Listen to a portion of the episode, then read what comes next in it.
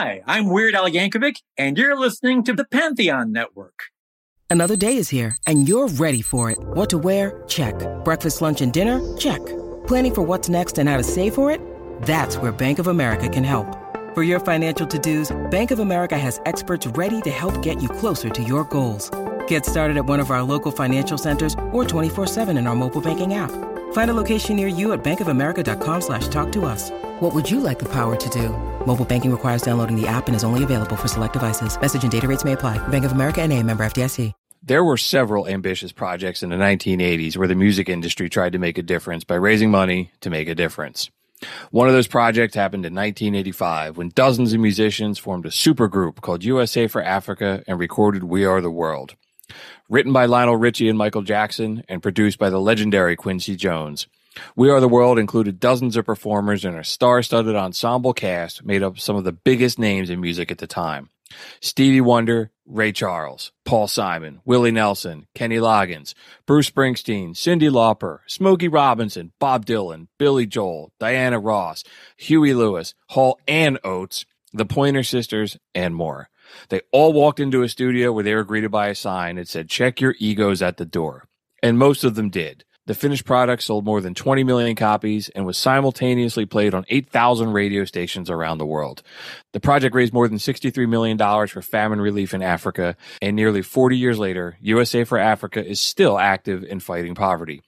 In this episode of Prisoners of Rock and Roll, we're taking a look at We Are the World, the idea behind the project, the recording, and its impact. Let's hit it.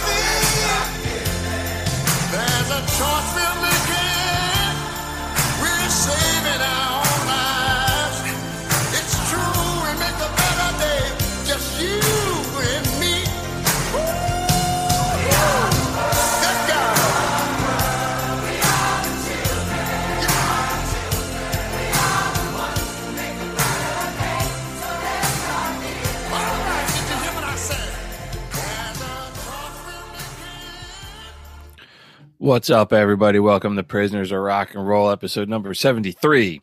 My name is Bruce Kramer, and I'm behind the mic tonight with my very good friend and co host, the one and only Ryan McCusker. Are you rocking? Prisoners of Rock and Roll is part of the Pantheon Podcast Network. It was a good one. Thanks.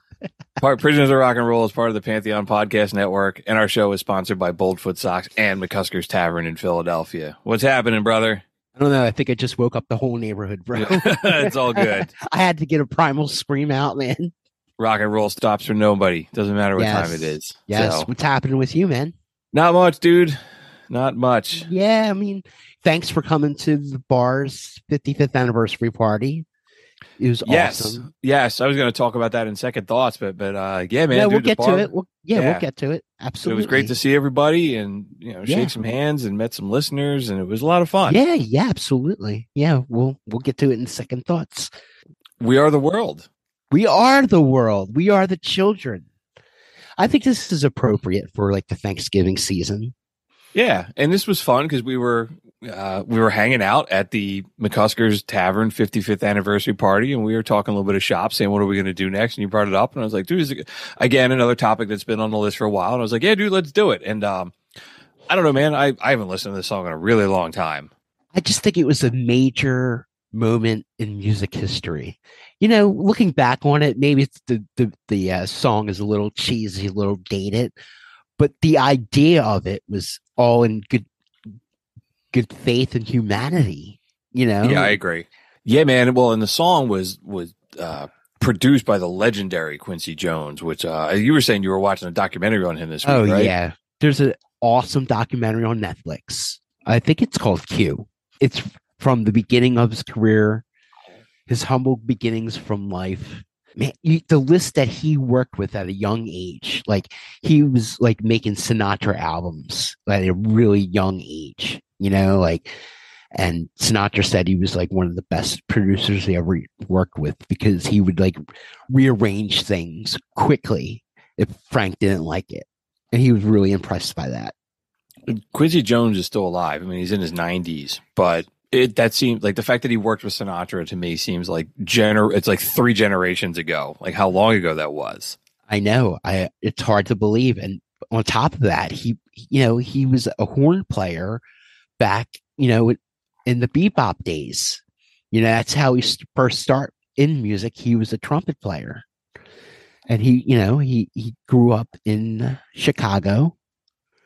He uh grew up very poor his mother was mentally ill and she got taken away when he was way young and his father was forced to raise him and his father was just like you know like a piece of shit on top of it you know so like quincy and his, and his brother sister basically just like raised themselves you know i didn't know that yeah i don't know much yeah. about quincy jones other than some of the artists that he worked with yeah, I mean, I, this documentary was awesome. It was like three hours long, but mm. it, it was um, it it was great. I mean, the man was married like seven times. He has he has billions of kids. That's why okay. he makes all those hit records. He has support those. He's got to pay for everybody. Yeah. Uh, that's awesome. Yeah, I'll have to put him on my list. Yeah, I, I, I, need really, to read some more about.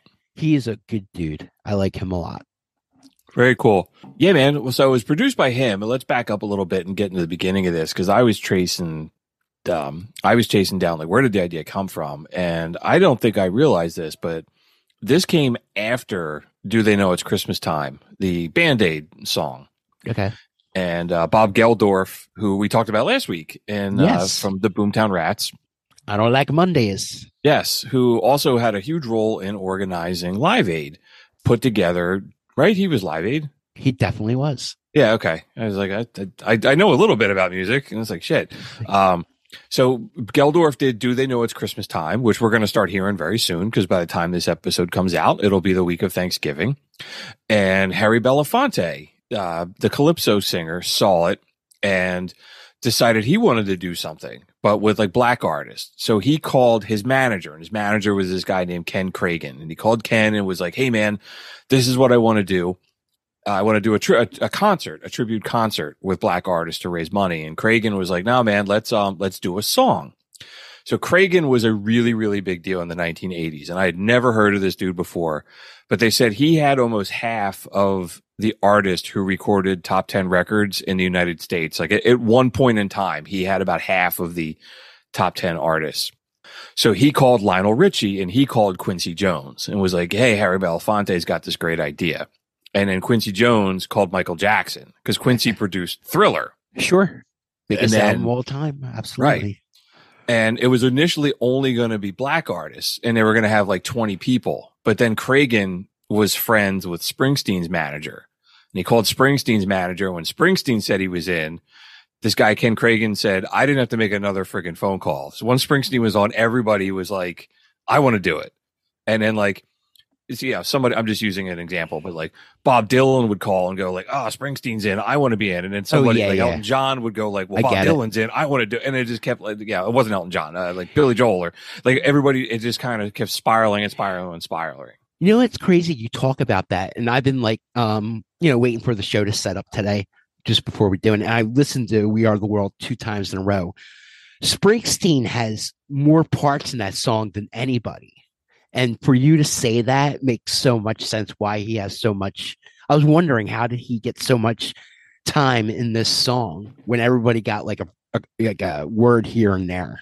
Oh, interesting. Yeah, yeah, I mean he's coming off you know, he's one of the biggest. I mean, shit. Most of these guys were like, I mean, they were enormous. I mean, the the list of people that are on this even the people that are in the chorus and don't and don't have don't a solo, it's some crazy. Dan, fucking Dan Aykroyd's there. Dan Aykroyd is in there, and I guess we could. How fuck does he get in there? The Blues Brothers, right?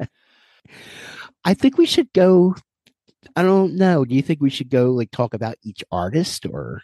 I maybe. Um I'm not quite sure how to. Well, maybe let's let me talk a little bit about like the idea behind it, or like let's maybe leading up to the session, and then we'll get them all in the room, and then maybe I don't know. I have them all in the order that they appeared in like the solos. Awesome. So maybe we can just kind of walk through that, and then at some point we're going to just play the whole song. I think we can get away with it without getting sued, and um, yeah, we'll we'll see what happens. But so this whole thing gets scheduled, and so they get everybody signed up, and they're like, okay, cool. When are we going to do this? We got to do it in a time where everybody's in town. Yeah, we got to get everybody in the same place. So they do it on the night of the American Music Awards, since everybody's going to be there and American Music Awards go like, you know, kind of late at night. Instead of going to the after party, all these artists come afterwards. So they start rolling in at like nine o'clock. And the recording session went until like six o'clock in the morning the next day. And um, there's also a documentary about the Yeah. making of this, Yeah, which I was really I remember you said you were watching it, so I watched it this week. And it was it was you can see how punchy they're getting because it's getting so late. Like oh they're yeah, they're getting loopy. All and the they're all superstars. I mean, you know, like, but check your ego at the door. Yeah, so Quincy Jones puts a sign on the door that says "Check your ego at the door" because he's just like, I'm not putting up with any shit from everybody, and um, and part of that, the checking to the ego at the door, was that the song was attributed to a group called USA for Africa instead of like individual artists. I like how you call it a super group. I never, I never thought of it like that way Yeah, it's like the the biggest super group um, ever. Yeah, Yeah. And it's crazy to me that the whole project took about a month from like when they start making phone calls till they actually like recorded, like how quickly this works. And I guess it's also when you're thinking about it, you got to remember that this is 1985. So it's not like, um, you know, everybody's not recording the thing in their home studio and they're sending over the digital file and putting it all Yeah. together. So, oh no, this is like reel to reel tape. yeah. So- Everybody had to like be on. Yeah. So the AMAs that night, they um they come everybody starts coming over. Lionel Richie actually hosted the American Music Awards that year. So Hmm. he had I to remember. be I remember. on point.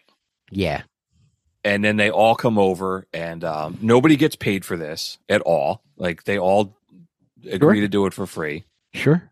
Uh, one thing I forgot to mention, like the actual song, is Quincy Jones produced it, but Lionel Richie and Michael Jackson wrote it. Yes, I do remember that. and um, so they all start getting in the room and then it's super cool to watch the documentary of the making of just to see how this all works and how they're trying to figure things out together and um, you know i guess from a recording perspective they like michael jackson laid down like his track uh, at first and we'll you'll hear it when we play it but then there was like what they would play in their headphones to kind of keep them keep them going that would be like the rhythm that they would hear Yeah, the scratch track. yeah, right, right, Right. And then they recorded all of the choruses first, and then they went back and they started doing all the solos. And Quincy Jones was the one who decided who got a solo and who didn't. And from what I heard, there wasn't any complaining about people who didn't get a solo. It was. It, it's so well done. Yeah. He has a magic ear.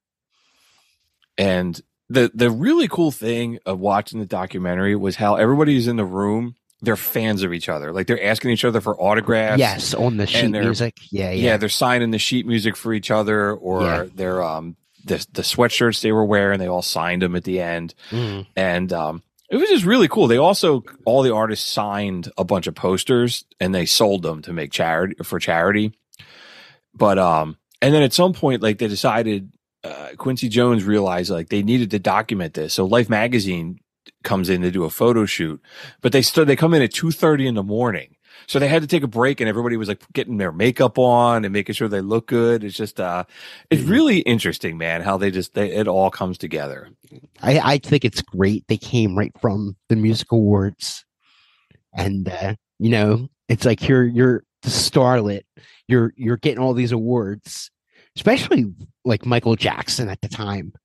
You know, Right. It was, I mean, all of these artists, and that's a night where it's normally you're going to after parties and you're out all night and doing all this stuff. yeah, you're and they came together- partying, Yeah. and they and they all just. I think it's. I just think it was a major part of music history. Now we were talking about what was going on in Africa at the time.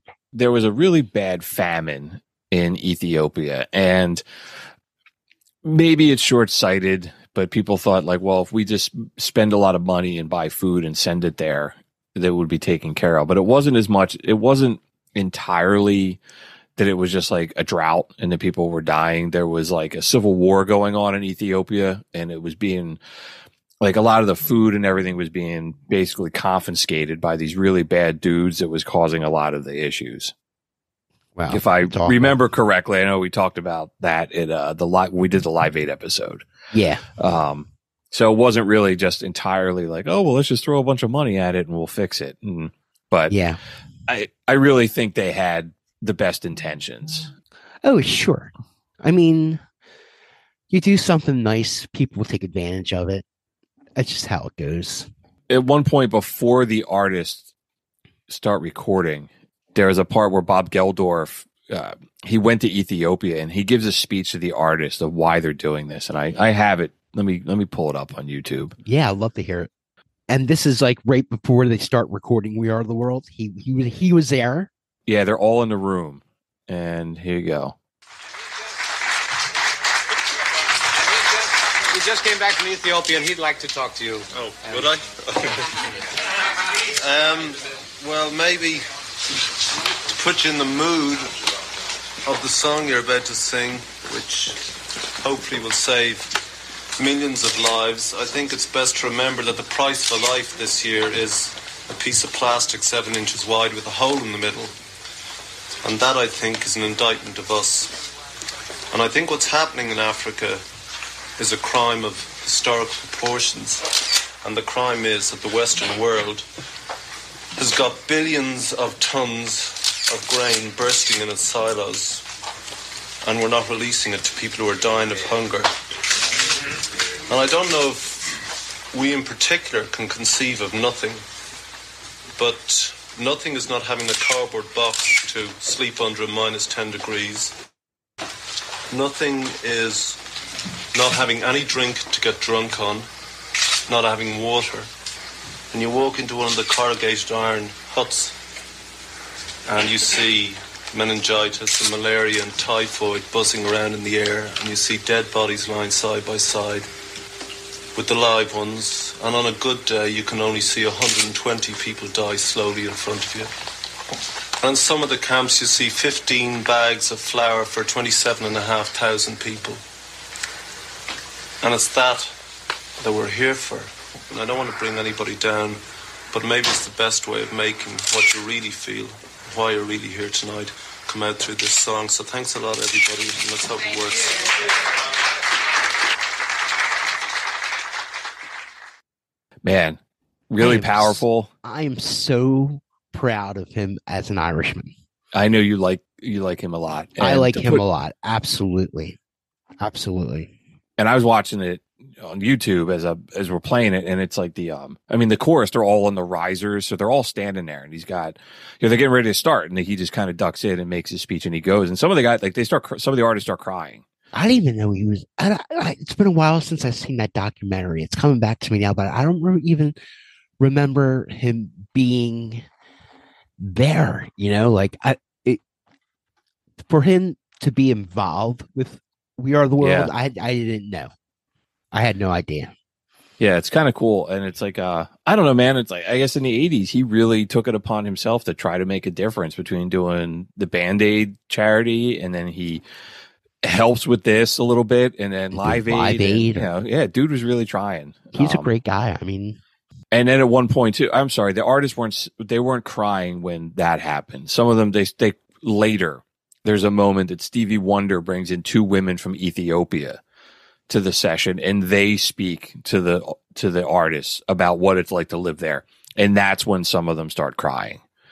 Um, again, really, really powerful. yeah, I Um, can't even imagine. yeah. Hunger must. Hunger must. That's an awful thing. Yeah. I mean, uh, it's shit. I remember, I mean, I remember my parents having like this on, like recording it on a VHS tape when Oh, it came yeah. out and watching it as It was a kid. huge deal. Yeah. Did we say? You said it was on every channel same simultaneously. Yeah. There was like one time, I have something a little bit later where they, yeah, it was like 8,000 radio stations all played it at the same time. So Wow. really, really interesting. But it also wasn't all heavy, uh, sad, sad stuff. There's a part in the documentary too where everyone starts ragging on Harry Belafonte. Yeah, I'm more And- tired and I want to go home. Yeah, they all start Yeah. doing. I think I think I got that on the YouTube too. Hang on, on the YouTube. Oh,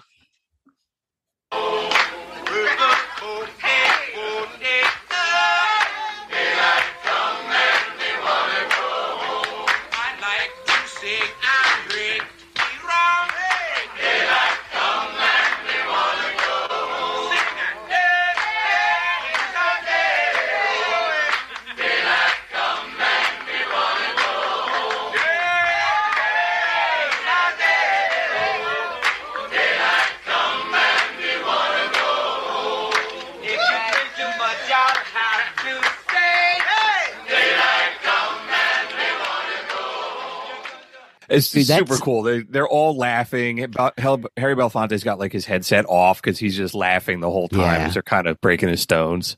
I love him. He was he's great. You know, it's interesting too, man. If you go to wearetheworld.org, the website still is yeah, still up. sure. Yeah, The the first image that kind of pops up is a uh, in memorial of Harry Belafonte and everything that he did, since this was his idea. Like this this whole song started with him. So, and he passed away this year. But it's just super cool watching how they all um, interacted with each other. And I guess we can get into that. We start talking about the song, but maybe before we start talking about the song, I looked up the story of I got a story about two artists. One who is an artist who isn't here, and one of an artist maybe he was here and maybe he wasn't. So the first one was Prince. So where is Prince? Why is Prince not on this? Yeah. I was wondering that. Go ahead. So and I was I was looking into it pretty hard and they said there was always rumors that he was supposed to be there, but he never said when he before he passed away what the deal was. The rumor always was that the parts that Michael Jackson sang he was going to trade off with Prince, but the dude Ken Kragen, the um the talent manager that was calling all these artists, he said Prince wouldn't have been able to do this. He's like Prince was a control freak. You know, Oh, he yeah. didn't take anything from anybody else. And then uh, they're like, he just, you know, he would be the guy that he would play every one of, in it, of his own instruments on the album because he wanted to control absolutely everything. Absolutely. There was that. He was the man. He would. He was the man. Yeah, we'll we'll get to him eventually on, a, on an episode too. Yeah. The other rumor is that he just thought the song sucked and he wanted nothing to do with it. I so could see him being that. He's like, huh, I ain't singing on this. yeah, Wow. Wendy Melvoin, she's the guitar player in The Revolution. I have a Sure. quote from her. She said, He felt like the song was horrible and he didn't want to be around all those motherfuckers. I can, I can't. I I cannot see him being in We Are the World. yeah. He, so then I guess the night of the AMAs, he realized that, like, well, it would be a bad look that Prince is such a big star that if he doesn't, if he's at the AMAs and then he doesn't go to this, um, and if he shows up at like an after party, he's going to look like a jerk. So his manager started telling everybody at the AMAs like, "Oh, Prince doesn't feel well. He he's coming down with something." And then he just went out to a to a nightclub after the event anyway. and then it got even more publicity because two of his bodyguards got arrested for beating the shit out of a couple photographers who for trying to take pictures of Prince. Yes. And he had he bailed them out of jail. Man. So so he wasn't there. Um his AMA artist. performance, dude, his AMA performance is on YouTube. A go look that up. Like he he destroys it. Oh well, no Just doubt. Awesome. No Yeah. doubt. The artist. Yes. Um you said you saw him in concert, didn't you? Oh, dude. It and I I always say it was before he died, I would always say it was the best concert I've ever seen. And it was, man. It was like super hit after super hit. And he's a hell he's one of the greatest performers I've ever seen. He dances, he plays guitar like a motherfucker. You know, he sings. He he just once you thought it could, the show couldn't get topped, it it just kept on getting bigger and bigger. Yeah, and his band was his band was flawless. Really? I've always heard uh, like legendary his control freakishness. I was never like a really really big Prince fan, and then I saw him at the Super Bowl halftime Yeah. when he was playing guitar, and I was like, "Whoa!" Oh, Just Dude. just blew me away. He's such. Uh, you want to hear an inside story? Yeah, please. He played the Wells Fargo Center. Then when I seen him, he played two nights in a row. Now, my good friend is the head electrician down at the stadium. He said after the first night, Prince, after the show, brought them all back on the stage and said, We're going to figure this shit out now because they fucked the part up. And he brought them out after, and he kept the, like the crew there, kept everybody there. Wow. and he and he fucking said we ain't gonna do this again. And he just cut it out. And right after the fucking show like people are cleaning up and he brought the whole band out again. Wow. he's like tomorrow night we're not fucking this up. I guess that's a really high bar, man. You want to work with the best, right? yeah. I i always loved that story. I thought that was awesome He did. Um, so he's not on the song, but there was an album, which I didn't even know that there was a We Are the World album.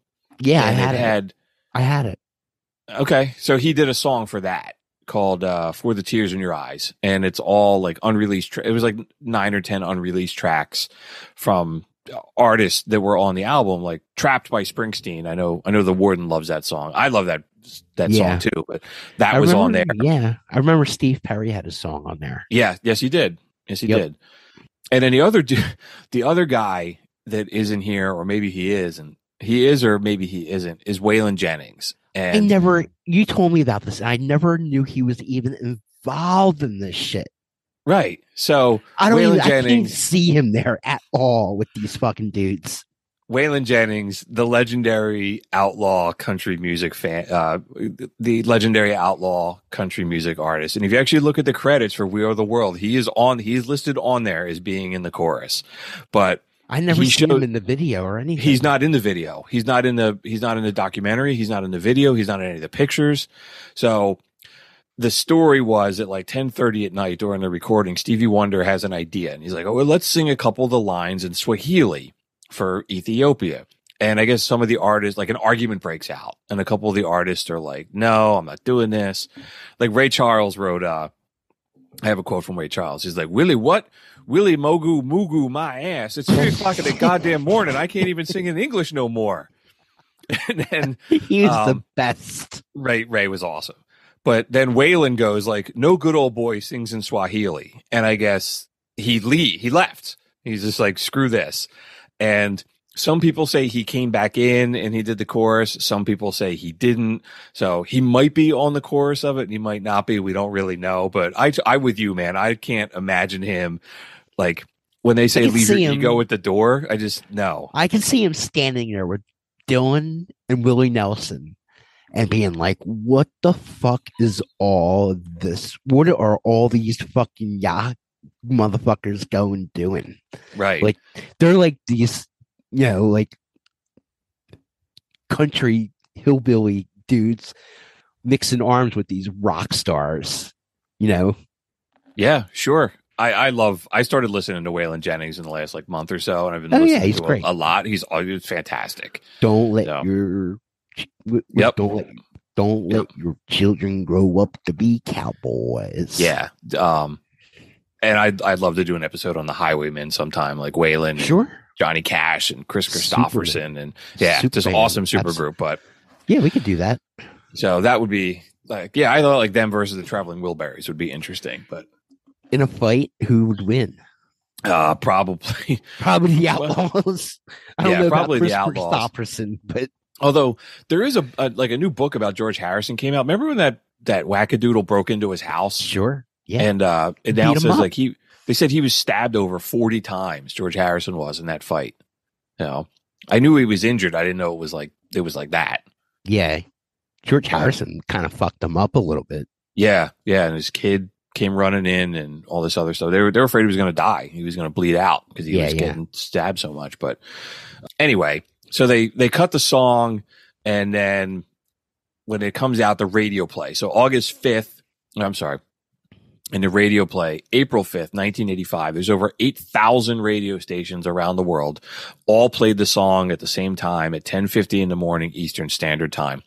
Yeah, the song was already, uh, it was, it had been out for about a month, but I guess that whole idea started like two radio stations in like Rome, Georgia just happened to be playing it at the same time. And I guess people started calling in like, Hey, you guys were playing the song and saying it's weird and they thought it was funny. So they were like, let's do it again, but let's get more radio stations. And it just kind of snowballed into somebody going, Let, let's make it like a global thing. I kind of remember. I kind of remember something in I- grammar school. I do too. Something to, something to do with like everybody listening to it at once. and I was reading about that, and they said like they did it the following year as well as like an event. Um, but they said there was like people would get together in like one place to hear it when they played it. And I I kind of remember that as well. I mean, I was nine years old when this came out, but Oh yeah. um, and one other thing I thought was interesting. Yeah. So then, you know, that company Muzak, they play like uh, music in like offices and stuff like that. They played it as well. And it was only the second time that they ever played a human voice. The first time was they announced that, um, the hostages in Iran were released in like 1980. And they said like Muzak reached about 80 million Americans every day through their like, and the music went to 110 offices, shops, and factories around the country. So it like huge. Wow. I, I just thought that was really cool that they That is cool. to play too. yeah. I mean, listen, it was huge. It was huge. And then they followed it up next year with I didn't know this either. Remember Hands Across America? Sure. Oh yeah. I went. I remember it. I remember we went to it. My Yeah, family went to it down at Penn's Landing in Philadelphia. Absolutely. Yeah, I remember my The Hooters living- played. The Hooters I- played. Oh, really? Yep. Another local band. I remember going outside like my elementary school and we all joined hands and I kind of thought it was going to be like a line of people trying to go around the world as far as anybody could see. I guess I had some misconceptions of what that was actually going to be, but I never knew that that was also from the USA for Africa organization. That was like the next thing they tried to do.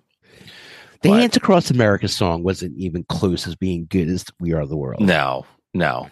And I don't think it had the same impact like um No way. in terms of No. money and what it did for Africa No and way. everything else. But I think everybody was like another cause, something Yeah. else. It was everybody was burnt out by then. yeah. All right, so maybe we can just start talking about the artists that that appear. There's so the- many. So Yeah. many. Yeah, I have a really long list here. Yeah, let's Um, just uh who do we got? Like just start naming some more. We'll talk about them. All right, so obviously conducted by Quincy Jones. We mentioned that, but um, and talk about the soloist and the order of appearance. And yeah, when they say a solo, I mean it's like some of these guys they sang one line and then they handed it off. There's so many of them, you know. That was Yeah. whole idea. Yeah. and it opens with Lionel Richie because he's it's his song, and Yeah. you know he also I said Quincy Jones picked who sang the the, um, the solos. Quincy uh, also Lionel Richie also had an input in that too, so he opens it, you know, and I think everybody that that's the what I remember as soon as I hear that I'm like that's We Are the World. And that's the only part he sings. I think so, yeah, And he wrote the song. And Yeah. but he opens it up. I mean, that's a iconish part he sings. you Sure. know? Stevie Wonder comes in. Stevie Wonder's in a couple a couple spots. Paul Simon. So Lionel opens it. Stevie Wonder, Paul Simon, Kenny Rogers, James Ingram, Tina Turner, Billy Joel, Michael Jackson, Diana Ross, Dionne Warwick, Willie Nelson, Al Jarreau, Springsteen, Kenny Loggins, Steve Perry, Daryl Hall, Huey Lewis, Cyndi Lauper, Kim Carnes, Bob Dylan, and Ray Charles. That's all the solo people. Wow. And it's like, I don't know, the song's what? I got it open on Spotify. The song's about seven minutes long. Yeah, it's Yeah. seven minutes and 10 seconds. So you got all those artists grabbing a couple of lines, and some of them are like paired up with each other. Oh, some of the, um, so like the making of documentary, like some of those guys that they're working together. So they recorded all the chorus and then they were doing the solos. And it was like, I, it felt like 15 minutes of the documentary was just them Bob Dylan trying over and over and over again to hit his line. I, I almost felt bad for him at some point because some of the Yeah. artists are like they're laying on the bleachers, like it's they're so tired. you ever see like that? Uh, it would be like on Facebook or Instagram. They would show the video of Dylan standing there singing the chorus, and he's like looking around, like yeah, he's like has no idea what the fuck's going on. and they like when he finally gets it, they all start cheering, like Bob, you did it. And I was like, but what what is good Bob versus bad Bob sound like? He sounds like Kermit the I'm- Frog. I don't know. I love Dylan. I think he nails it. They totally get his personality right on it. I think that's a big deal of the recording of this is to get these artists' personality really fast. Yeah, you, there's a couple in that in here that I think um really do that. Like Dionne Warwick, I know we broke her stones a lot on. She can sing, rock- though, dude. She she brings it. Yeah, she this. does that send me your heart part. Yeah, Yeah. she does a great job. Springsteen totally overdoes it. He just com- I know, think- he's I think Quincy made him like do that fucking we are the world. yeah, it's so that- over the top. You wanted that Jersey like Springsteen. Definitely. You you you you know who it is right away. I hadn't watched this in so long, and in my head, I was like, he was. I totally thought he was wearing like the bandana, and it was like 80 Springsteen, like the jean jacket with the sleeves ripped off, and that, Yeah. that's not what he is. But yeah, Yeah, he totally. And I, I, in my head, I was like, there was like spit flying out of his mouth, and that's he- that's he's passionate. yeah, he totally. I think he overdoes it. He was thinking about all those poor children, man. I, I guess so. And this You is know, a great fit a- for him because he does so much charity stuff too. Yeah. This is just a small moment in his charity work that he's done. Sure. Another artist I thought that really got after it was Cyndi Lauper. She kills it. I was always wondering about her part, especially at that end when she's singing with Huey Lewis and they're all Mhm. chorus and she goes, Yeah, yeah, yeah, yeah. They- Who did that? Did she improv that or did Quincy tell her to do that shit? So the documentary that I watched, they were, and I guess it was, I forget what it was like a TV special about the making of it from the 80s. And it was Huey Lewis, Cyndi Lauper, and Kim Carnes who sang uh, Bette Davis Eyes. We were talking about last week. I was wondering who she was. Yeah, I was- never of who all of she them, you're kind of like, who, what the hell is she doing here? I never knew who she was Yeah. until right now. So and I guess the three of them were were singing through it, and they're struggling. Some of the rockers were struggling because they they weren't singing in the same pitch, right? Like Springsteen and Huey Lewis and Steve Perry, they got big like rock and roll voices, so it doesn't Yeah. always fit. But Yeah. I guess Huey and Cyndi and Kim kept doing that that part over and over and over again. And I think one of them suggests like. Hey, why don't you try picking up that? Yeah, yeah, yeah. Like, g- lead us into the chorus with it. And she uh, can. She's her voice is amazing. Yeah. And that was something they just tried over and over and over and over and over until they finally just nailed. Like at one point, she's like, uh, all her jewelry's making noise in the microphone. Yes. So you got to take your earrings off. Yeah, yeah. Because this is like straight out of the 80s. Girls just want to have fun video. You know, she's Oh, all- hair and all the jewelry on. It just uh, came from you know the award ceremony. Of course, she's Sure. all like, you know, she's Cyndi Lauper. She was awesome. And some of the artists I, I barely even remember. Like I know Billy Joel's on there and Paul Simon, but I thought they were They have of very small part. Billy Joel has a very small part. Um, it's unfor- it's forgettable. You know, Oh, and also another guy who brings it is Ray Charles, and we just Yes, captured that when we came out.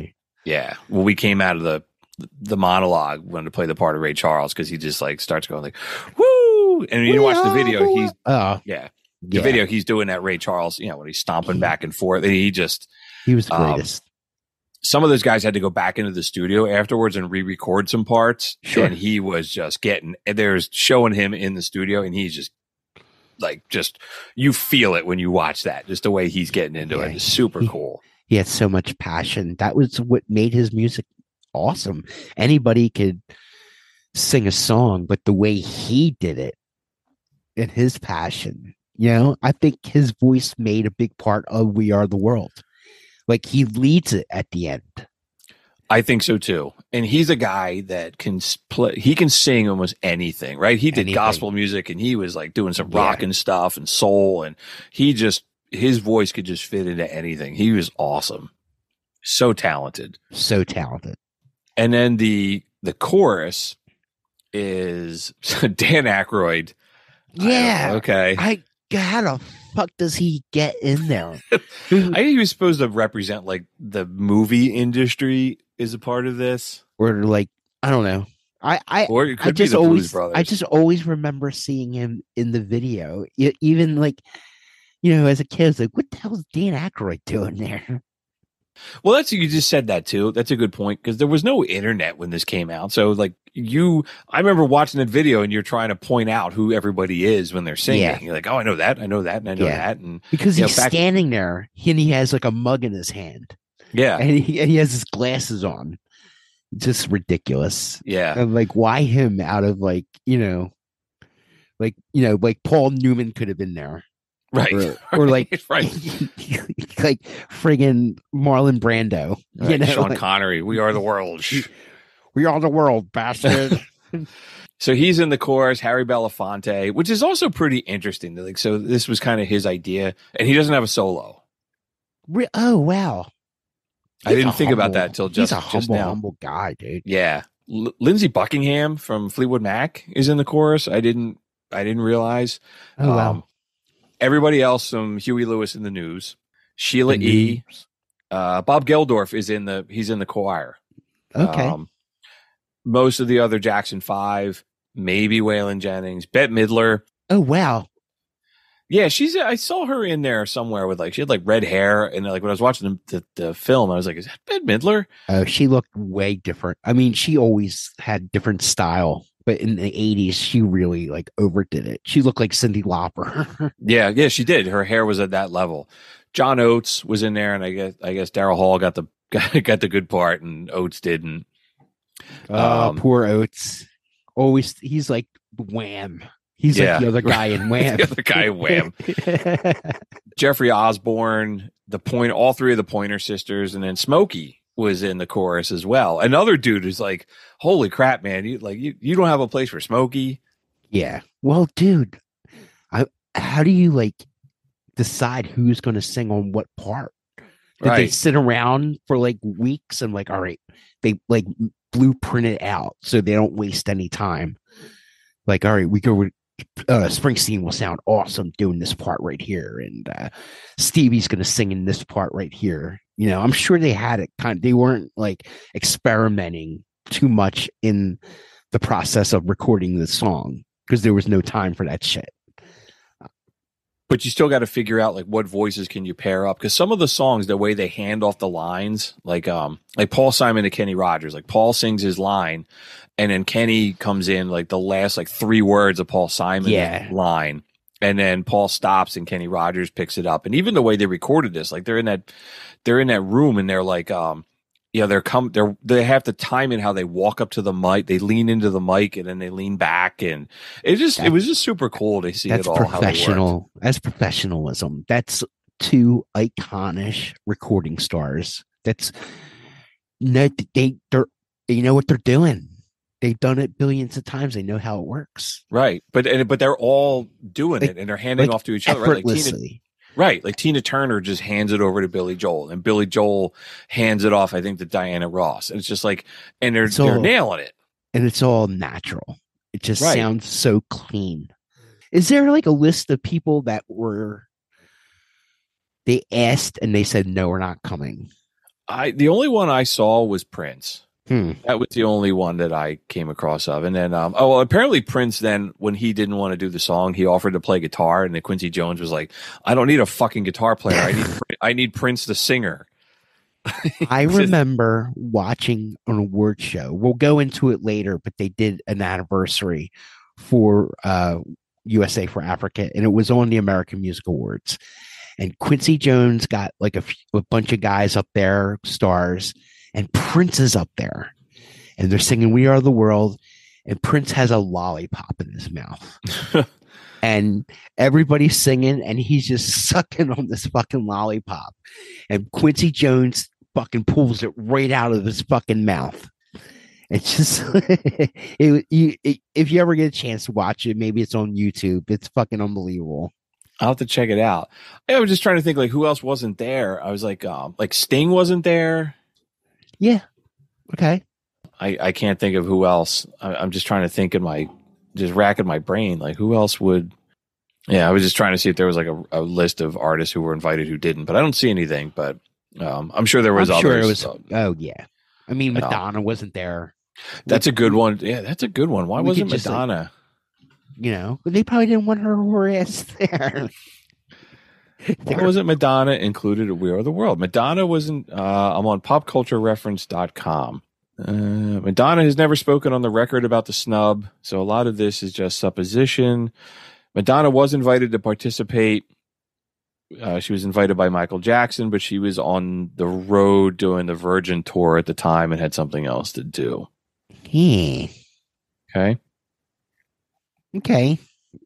Yeah. Whereas, mean- like, like, man, like Freddie Mercury. Imagine him if he came in and did this. Like Steve, my like Steve Perry is- can friggin' sing. Oh yeah. But my question is, where's Boy George in all this?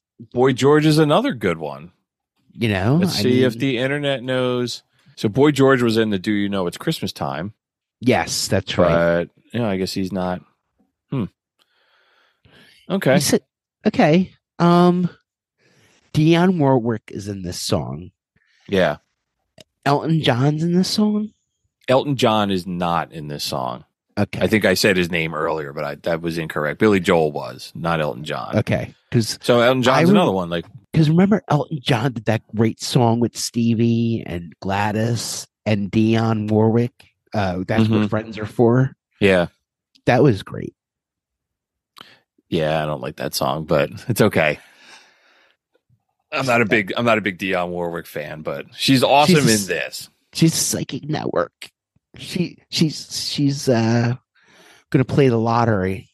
Yeah, man. So I guess we we kind of talked about you know who's on it and how we got there and all this other stuff. We should probably play the song. So maybe it's a good point. Let's take a break and then we'll come back and we'll let's come out of the commercial break and we'll just play the entire song and then we'll just pick up with some other thoughts. Sounds great. Awesome, right, guys. dude. All right, we'll be back. Stick around, folks. Prisoners of Rock and Roll is sponsored by McCusker's Tavern at 17th and Shunk Streets in Philadelphia. There's something for everyone on the beer list and the jukebox at McCusker's. It's minutes from the sports stadiums in Philly, making it a great place to stop by for a few drinks before or after a concert or a game. Come see for yourself why everyone from Philadelphia Magazine to Playboy has called it one of the best dive bars in the city. Visit them at 17th and Shunk Streets in Philadelphia or on Facebook. That's McCusker's Tavern.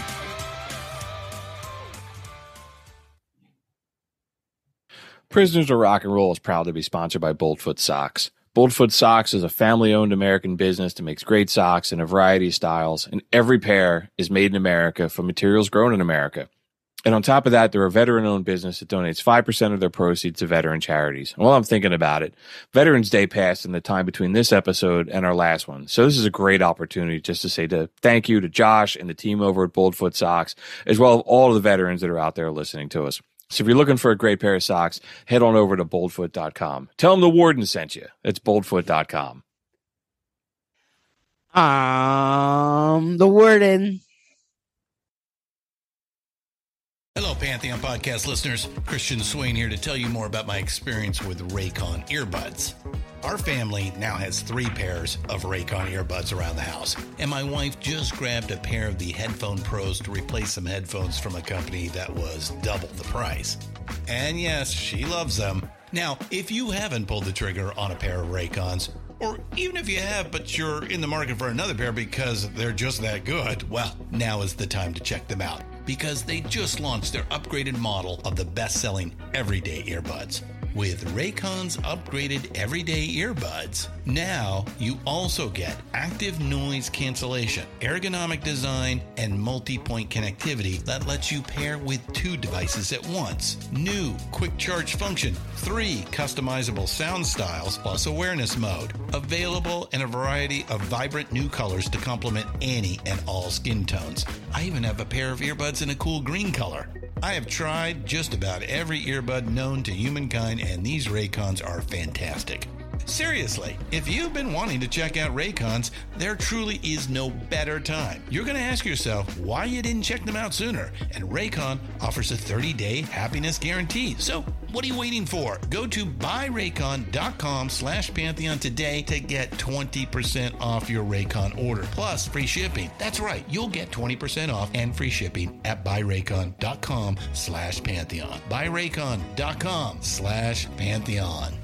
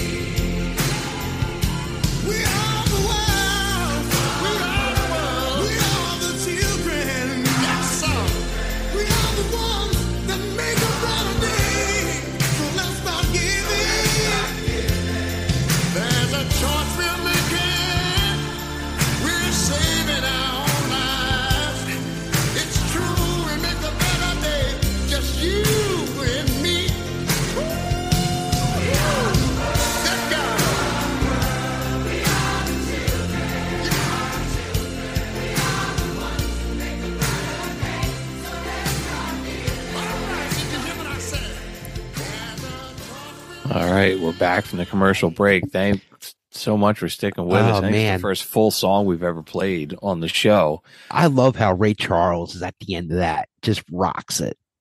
Yeah. You know, James Ingram at the end of that too yes, gets after it too. yes, he has a big part there. Absolutely, Yeah. I'd forgotten how much Stevie Wonder and Springsteen were um They really do did- duetting too. Oh yeah, they really worked well together. You know, Quincy Jones is a is is an amazing talent. You know, like how he like put all those in order and I, I think maybe they won like a Grammy that year or the, the next year they won a Grammy Yeah. and It was they did. It was nominated for a couple Grammys. Um I believe it won some Grammys. It was like the VMA award. So it it won four awards. It was record of the year, song of the year, best pop performance by a duo or group, and best music video short form. And then it got a couple awards at the MTV Music Awards for the best group video and viewer's choice. It's kind of hard not to, right? Like they're trying Yeah. to raise all the millions Really? of dollars for charity and all this, all these people. Phil Collins wasn't wasn't here. yeah, you're right. British. Yeah, there was no there was no British. There was no British there at all. That's true. I, I get mm-hmm. well. I guess because he mm-hmm. wanted to do like an American counter to. There the- you go. I didn't think about that. Yeah. Okay. So this is the counter to Band Aid. So that's probably why like Sting and And Boy George, all those guys weren't Yeah. there. So Yeah, there's no Beatles. yeah, There's no Rolling Stones. yeah, that's true. you know, Yeah, there that had to be what it was. Who. There's no Who. You know, all these huge, huge bands Yeah, We're not involved. there's not a lot of rockers on here. It was a pop thing. Quincy Jones, you know, he's he's a pop guy. You know, Yeah. Or not pop, but you know, Right, more melodic kind of stuff. Yeah. Um, yeah, like said Springsteen's the rocker. Steve Perry, Steve Perry can can freaking sing, man. oh, he's yeah. It's a shame he can't do it anymore. even I mean that the little trio uh, we do we're already talking about it like Huey Lewis, Cyndi Lauper, and Kim Carnes. Like they kill they- it. Right? And and Huey Lewis has such a powerful voice, and Cyndi Yeah. Lauper's voice is so high that it just it, it just works so well together. You're right, like Quincy Jones and if it was Lionel Richie, like the decision to put them together is just like it's so cool, and it's only 20 seconds, but it just it No, sounds so I mean- awesome. Everybody wants to talk shit on like Huey Lewis and shit like that. Like, dude, he was so big. He was in We Are the World. You know, like the, the dude had something going for him. He was in fucking We Are the World. You know. Also, a potential show is like, is he the most underrated rock and roller from the 80s or something? Dude, I love me Huey Lewis in the news. I remember you mentioning that before, and that Oh, he's yeah. again, man. That he sounds like effortless when he sings, and he's he's, got that huge voice. Yeah. I, I wish he'd come toward a little bit more. I'd definitely go check him out. I think he's deaf, or he's he retired from recording. I think because of like hearing loss. But A friend of mine sat in with him uh, a few years ago, and uh, he said he was a fucking awesome guy. that's cool. Yeah, he seems like a dude I, I would want to like, and Yeah. Um, yeah, he canceled his tour because he has he has severe hearing loss, and then it comes with that was like vertigo and all kinds of other stuff going on. So Oh, that's, a, that's no. a shame. Oh Yeah, no. Oh, Men- Meniere's disease. He said he can't hear well enough to even sing. So he was on the road in 2018 and he canceled his tour and basically retired. That's a that's a Uh. bummer, but we still have his performance and We Are the World. So that was cool. I've listened. I don't know. I probably listened to it like five times in the last two weeks. Just yeah. it It seems like every time I a little a little nugget, I something else I I hear. Yeah, the words are, you know, I couldn't help think about The Simpsons when uh, when Bart fell down the hole, Yes, and that's when that's where Sting was. Remember, we were trying. Oh, maybe Sting would. No, Sting was there for Bart Simpson. and I had sent you the one. Um, Married Children did a parody of it. They Yeah. did Old Aid. Yeah, They did a parody of it when Al is uh, Axel Bundy and he had um like Isaac. Was it Isaac Hayes? No, it was um Richie Havens and the guy from Lovin' Spoonful and one of the guys from Herman's Hermits and all these Yeah, guys yeah. singing. It was hysterical. But You love that show. I I do. I always I still make pop references to it all the time. But so yeah, man, I guess that's that's we are the world. It's uh, we are the children. I didn't know that the charity was still around, and then you said like, yeah, they're still out there collecting money. So you know, if Yeah. you feel that that's something you want to be a part of, you can go on there. There's, there's all kinds of stuff about like the uh, the the song and their what they're trying to do and how much money they've raised year to date, and there's a lot of cool stuff. I spent some time on there this weekend, just kind of reading up on what they're doing. It's still a great cause. You know, if you Sure. yeah, absolutely.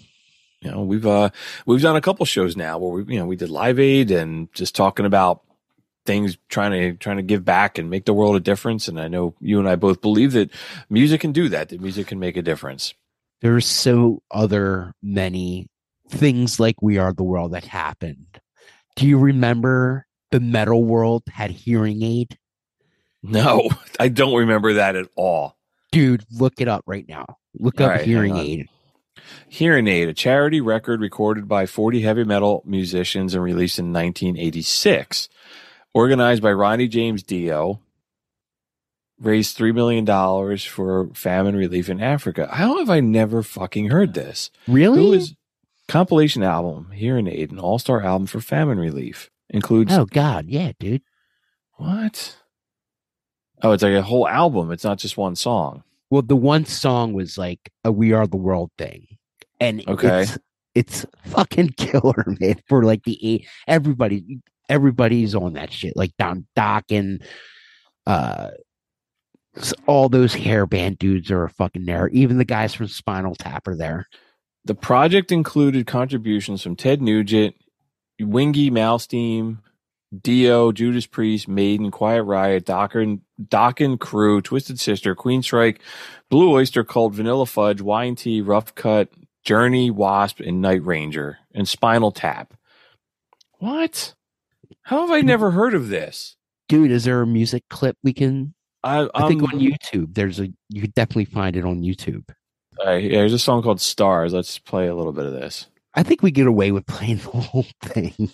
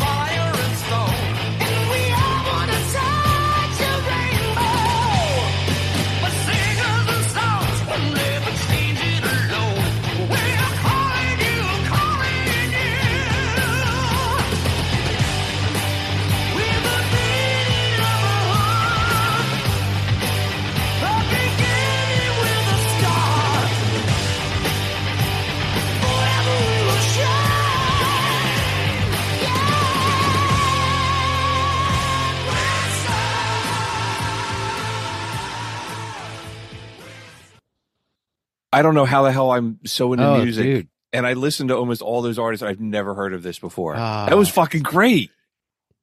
Young Padawan, I will show you the way. And as it was playing, because that was just seven minutes long, I was reading something about like, so they're, they're going to reissue this uh, in 2023. Oh yeah. Uh, Roddy Dio's wife wants to release it and raise money for um, like the con- the cancer charity that they set up for Ronnie James Dio after he passed away. And I was reading about like Jimmy Page was supposed to sing on this or was supposed to perform on this, and he was like, "I'll record something for it for it after um, Live Aid before I I split." They said they actually, but he's like, I'll only record it in Philadelphia. And they said the, the guys all like, they brought in all this crap and they re- rented a, a studio to record it and he just didn't show up. What a jerk Um, off. They said Brian May was supposed to do this, and he bailed out. And uh, they were just showing, like, I don't know reading. Neal Schon was there. He played some guitar, and in the downtime, he was mocking Spring, Springsteen and "We Are the World," over singing everything. And these guys, they said they they called Geldof. They went to that um, uh, the talent manager who organized "We Are the World," and were at, like picking his brain, like, how did you pull this together? And um, they wanted to do this because it was right after Dee Snider was doing the PMRC hearings at Congress, and they were kind of like they wanted to be like, no man, rock and roll, heavy metal can do some some good too. This is awesome, dude. I would have Yeah, done the whole man. show over this instead of we could have. shit, man. We gotta we gotta maybe that's our next show is like when heavy metal struck back. This is awesome. Yeah. Wow. I, I, I, you know, I always knew about it, and I was going to add on to the show. So, that's fantastic, man. Thank you for sharing that. yeah. Um, that was super cool, and the video was awesome too. oh, go check the video out. It's so Man. funny. Like that, like uh, uh, not Don Dokken. He's the singer. Uh, Lynch is like playing. Yeah. He's got like this half shirt on. it's the the style of clothing these heavy Yeah. metal guys are wearing, and the hairstyles and the faces they're making as they're singing. Like Kevin DuBrow from Quiet Riot's like right in the front row of the chorus, and he's making this crazy look in his eye with Yeah, a, a Blackie Lawless is standing next to him doing the same thing, like making like kill you eyes. they said they only raised like a million and a half dollars, but they said they they spent it and they bought some farm machinery that they shipped over to Africa. That's Yeah. awesome, dude. That Yep. that's really. I'm really glad you just introduced me to that. That's super cool. Yeah. Okay, I- Yeah, I, I always love that. Absolutely. I'll have to do some more research on that. Do some more reading. I said uh, there's a couple articles where they were interviewing everybody. Sound like just a bunch of the artists were sitting in a room doing like interviews or talking about it. So I'll have to, I'll have to show, send those over to you. That was very cool. Yeah, man. All right. Well, look at that. All right, dude. Well, let's move on to uh, the back end of the show. Hang on.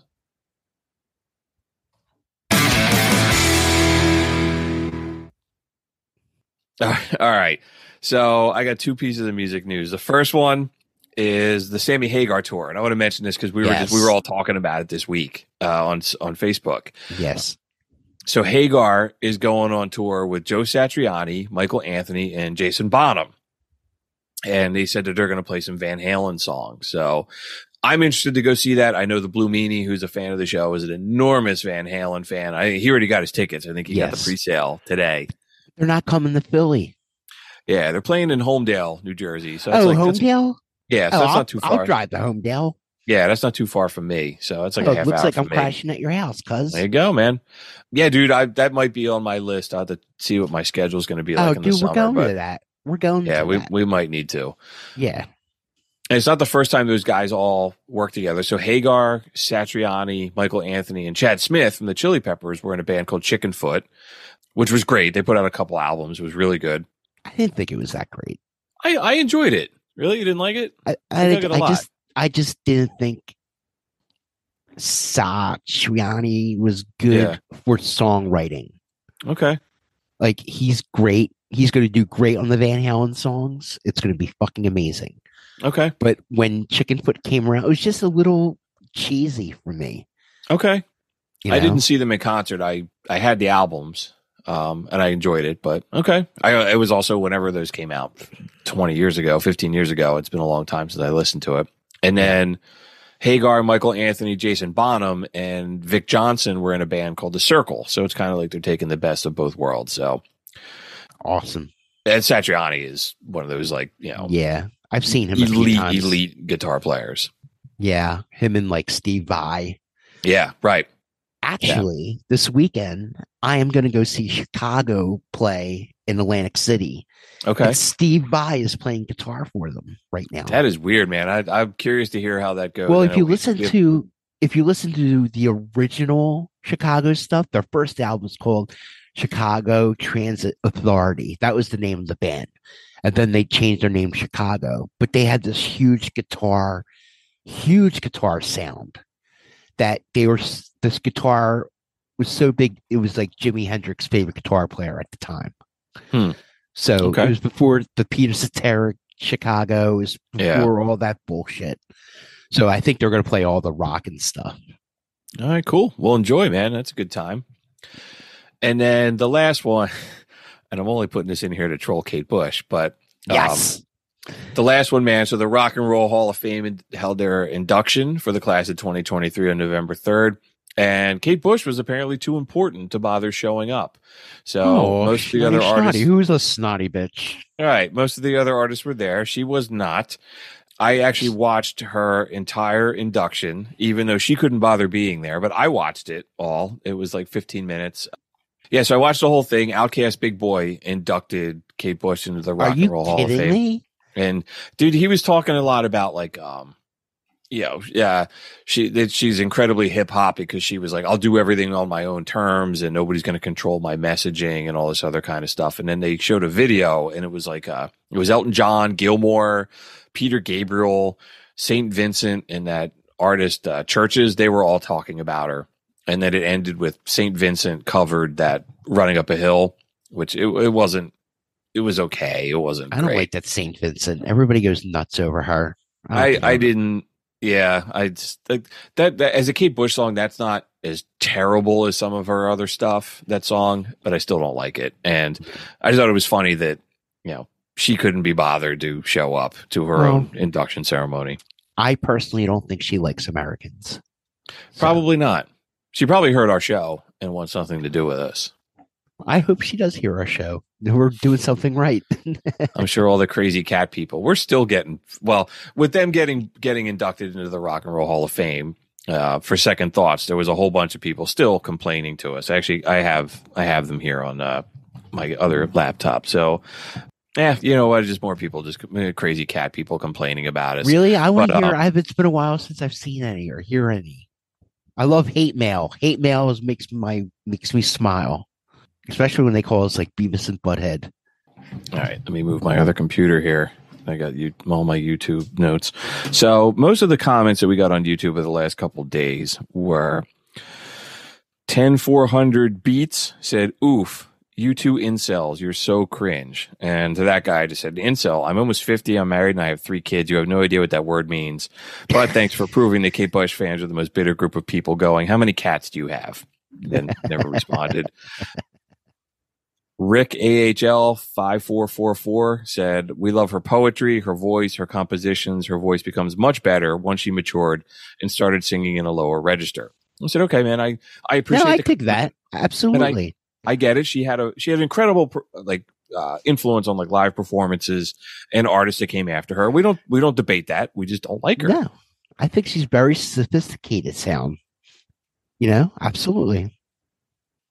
And then one other person, MAPNDO 2337 said, I love Kate Bush, but it should have been Sinead O'Connor and most definitely Siouxsie Sioux and the Banshees first. I don't know about that, but Siouxsie Um, Sioux.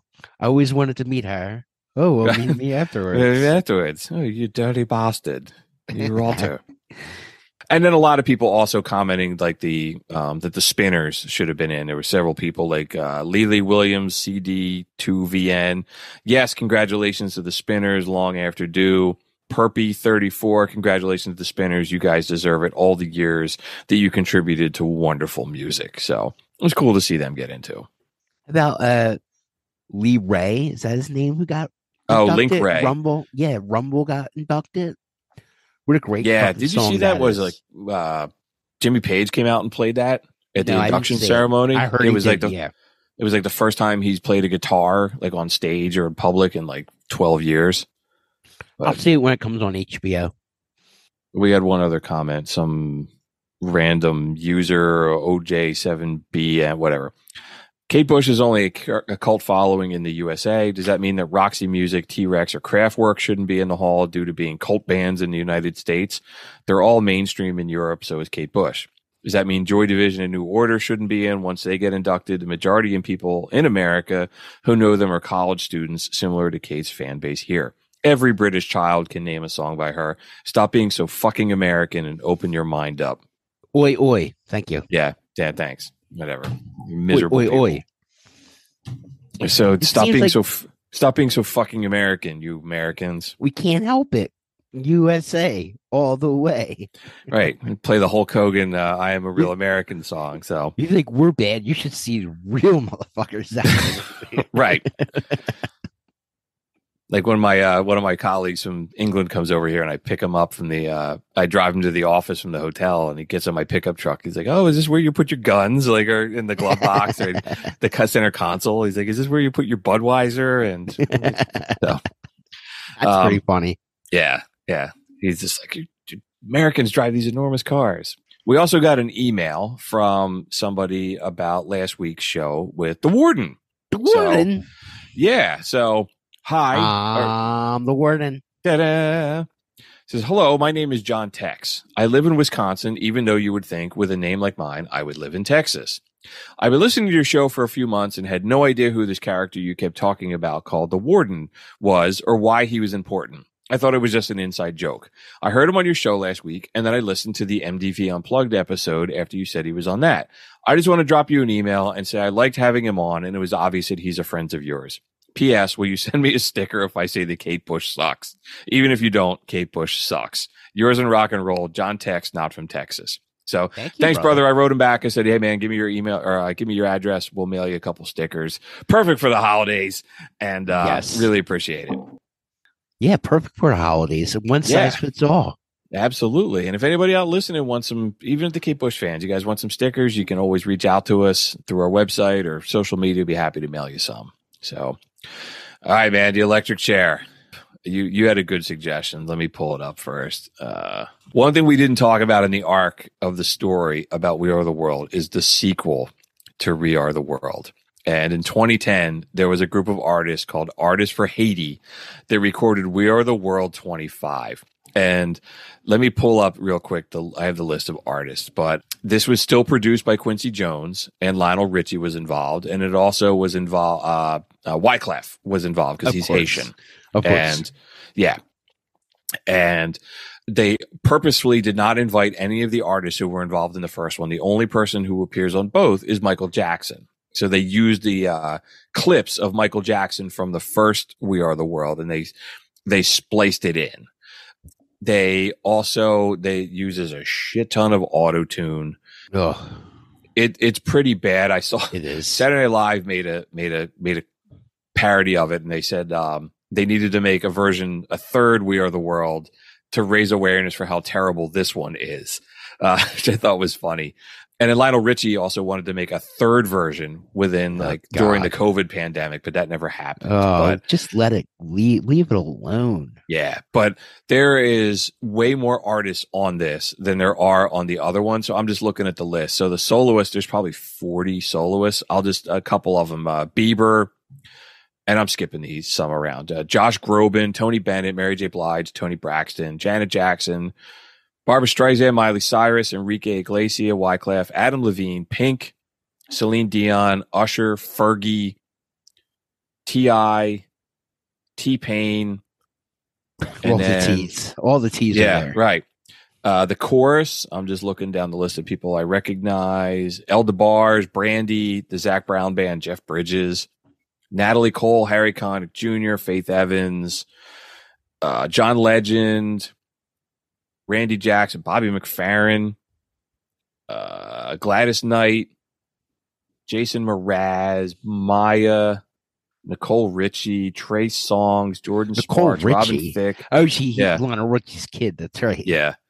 Rob Thomas, Vince Vince Vaughn, Ann Wilson, Brian Wilson, and Nancy Wilson. This thing Oh. has got so much auto tune on it.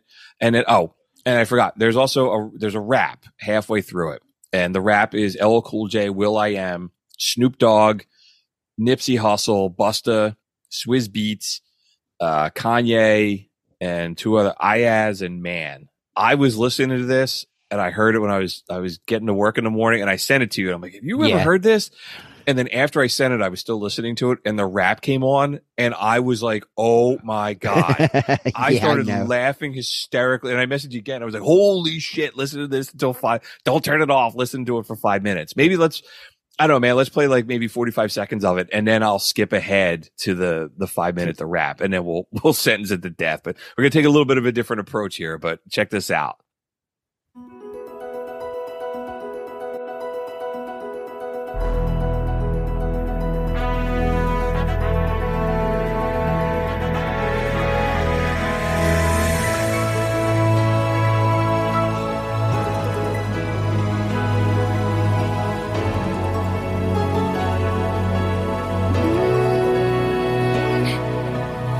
Comes a time when we heed a certain call, when the world must come together as one.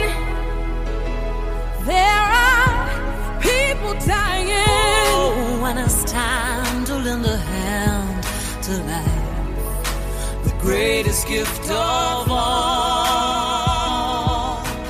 We can't go on pretending day by day. I hate that drum beat in the back. someone somehow will soon make Yeah, a change. it's so Stupid. That's what it is. We'll play. Let's get up to the chorus. Let's hear this part too. There's Michael. Michael. Shitbag of the week. Yeah. All right. So there's that, and then let me get up to the to the hip hop part. Um, and it just dro- I want to get lead a little bit of a lead up into it because it just drops into it from out of nowhere. It's like a I want like to hear a, it. No, yeah, yeah. Uh, Roadrunner Acme Anvil falls out of the song on your head here.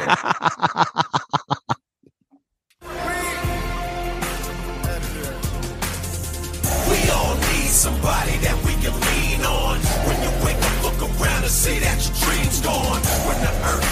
we'll help you make it through the storm. When the floor breaks, a magic carpet to stand on. We are the world united by love so strong. When the radio isn't on, you can hear the songs. A guiding light on the dark road you're walking on. A signpost to find the dreams you thought was gone. Someone to help you move the obstacles you stumbled on. Someone to help you rebuild after the rumble's gone. We are the world connected by a common bond. Love, the whole planet singing along. We sentence you to death.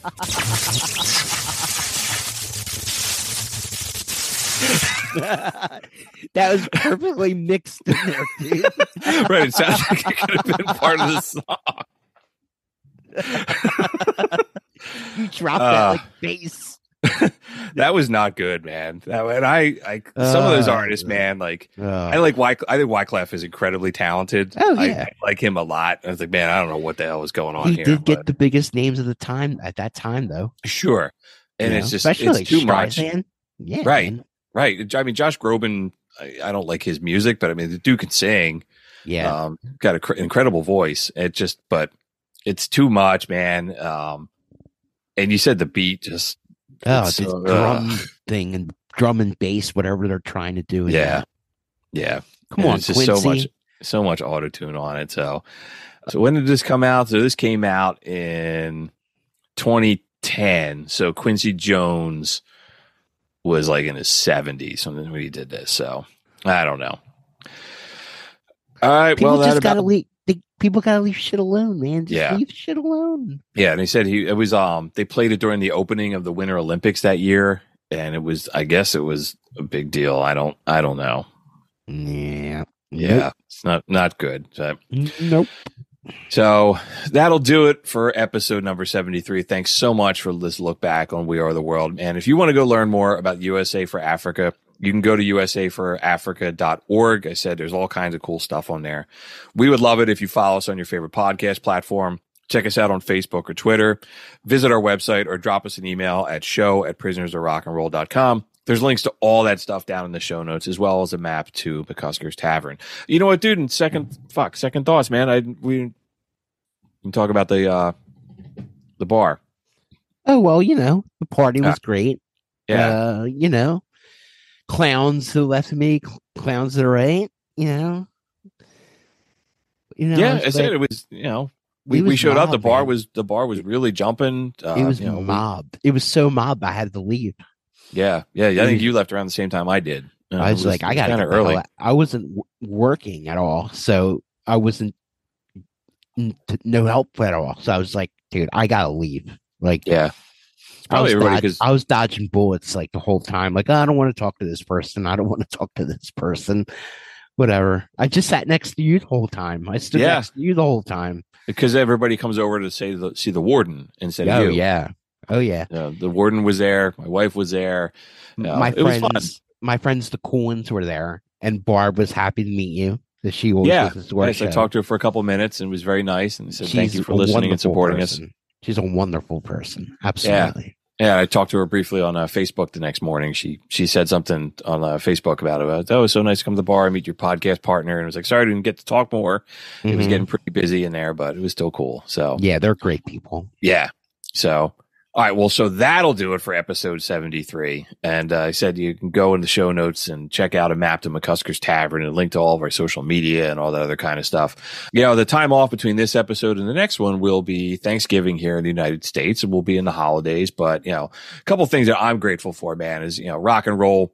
Ryan and I say all the time, man, really believe that music can make a difference in your life. I'm thankful for every one of you guys out there that listen to us and spend some time helping joining us on this little journey here of our musical hobby all of our friends over at pantheon. And yeah ryan man i'm i am thankful for you. I, you said something on facebook recently somebody said you're just a bartender and you are so much you are one of the most real people i know. And i tell you that all the time. And uh getting to do this every two weeks and i learned something we have a couple laughs and uh man we've been we've been talking music together for over 20 years and uh, i love it. It's so much fun. Close the 30 years, brother. it is close to 30 years, man. We're getting old, but Yeah.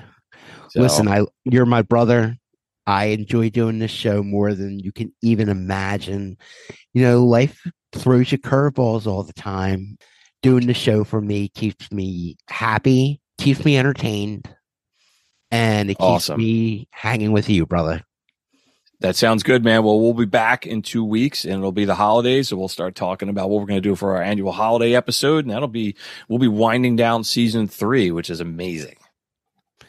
Bruce, Yeah. my friend. Yes, sir. Keep on rocking. Peace out. Just a prisoner!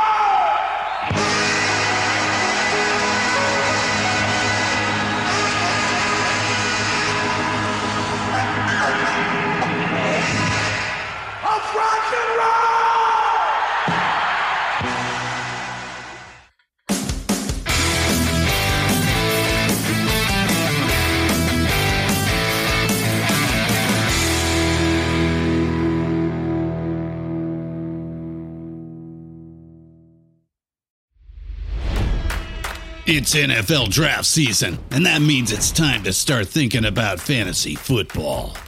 FantasyPoints.com features industry leading experts and prognosticators using proprietary hand charted data to help you score more fantasy points. FantasyPoints.com is the place to go for whatever kind of fantasy football you play. Whether you play fantasy football, daily fantasy sports, or do a little bit of everything, Fantasy Points has the meticulously researched content to guide you to victory. And why wait for the fall? Fantasy Points also covers the new spring football league, the UFL. Join the guru, John Hansen, Scott Barrett, Joe Dolan, and other massive names in the fantasy football universe with an exclusive offer. Use code Pantheon for 15% off any fantasy points package, including the all in package, with access to every article, tool, and data nugget that Fantasy Points has to offer. That's fantasypoints.com and code Pantheon for 15% off at Fantasy Points. Fantasypoints.com, code Pantheon. Score more fantasy points.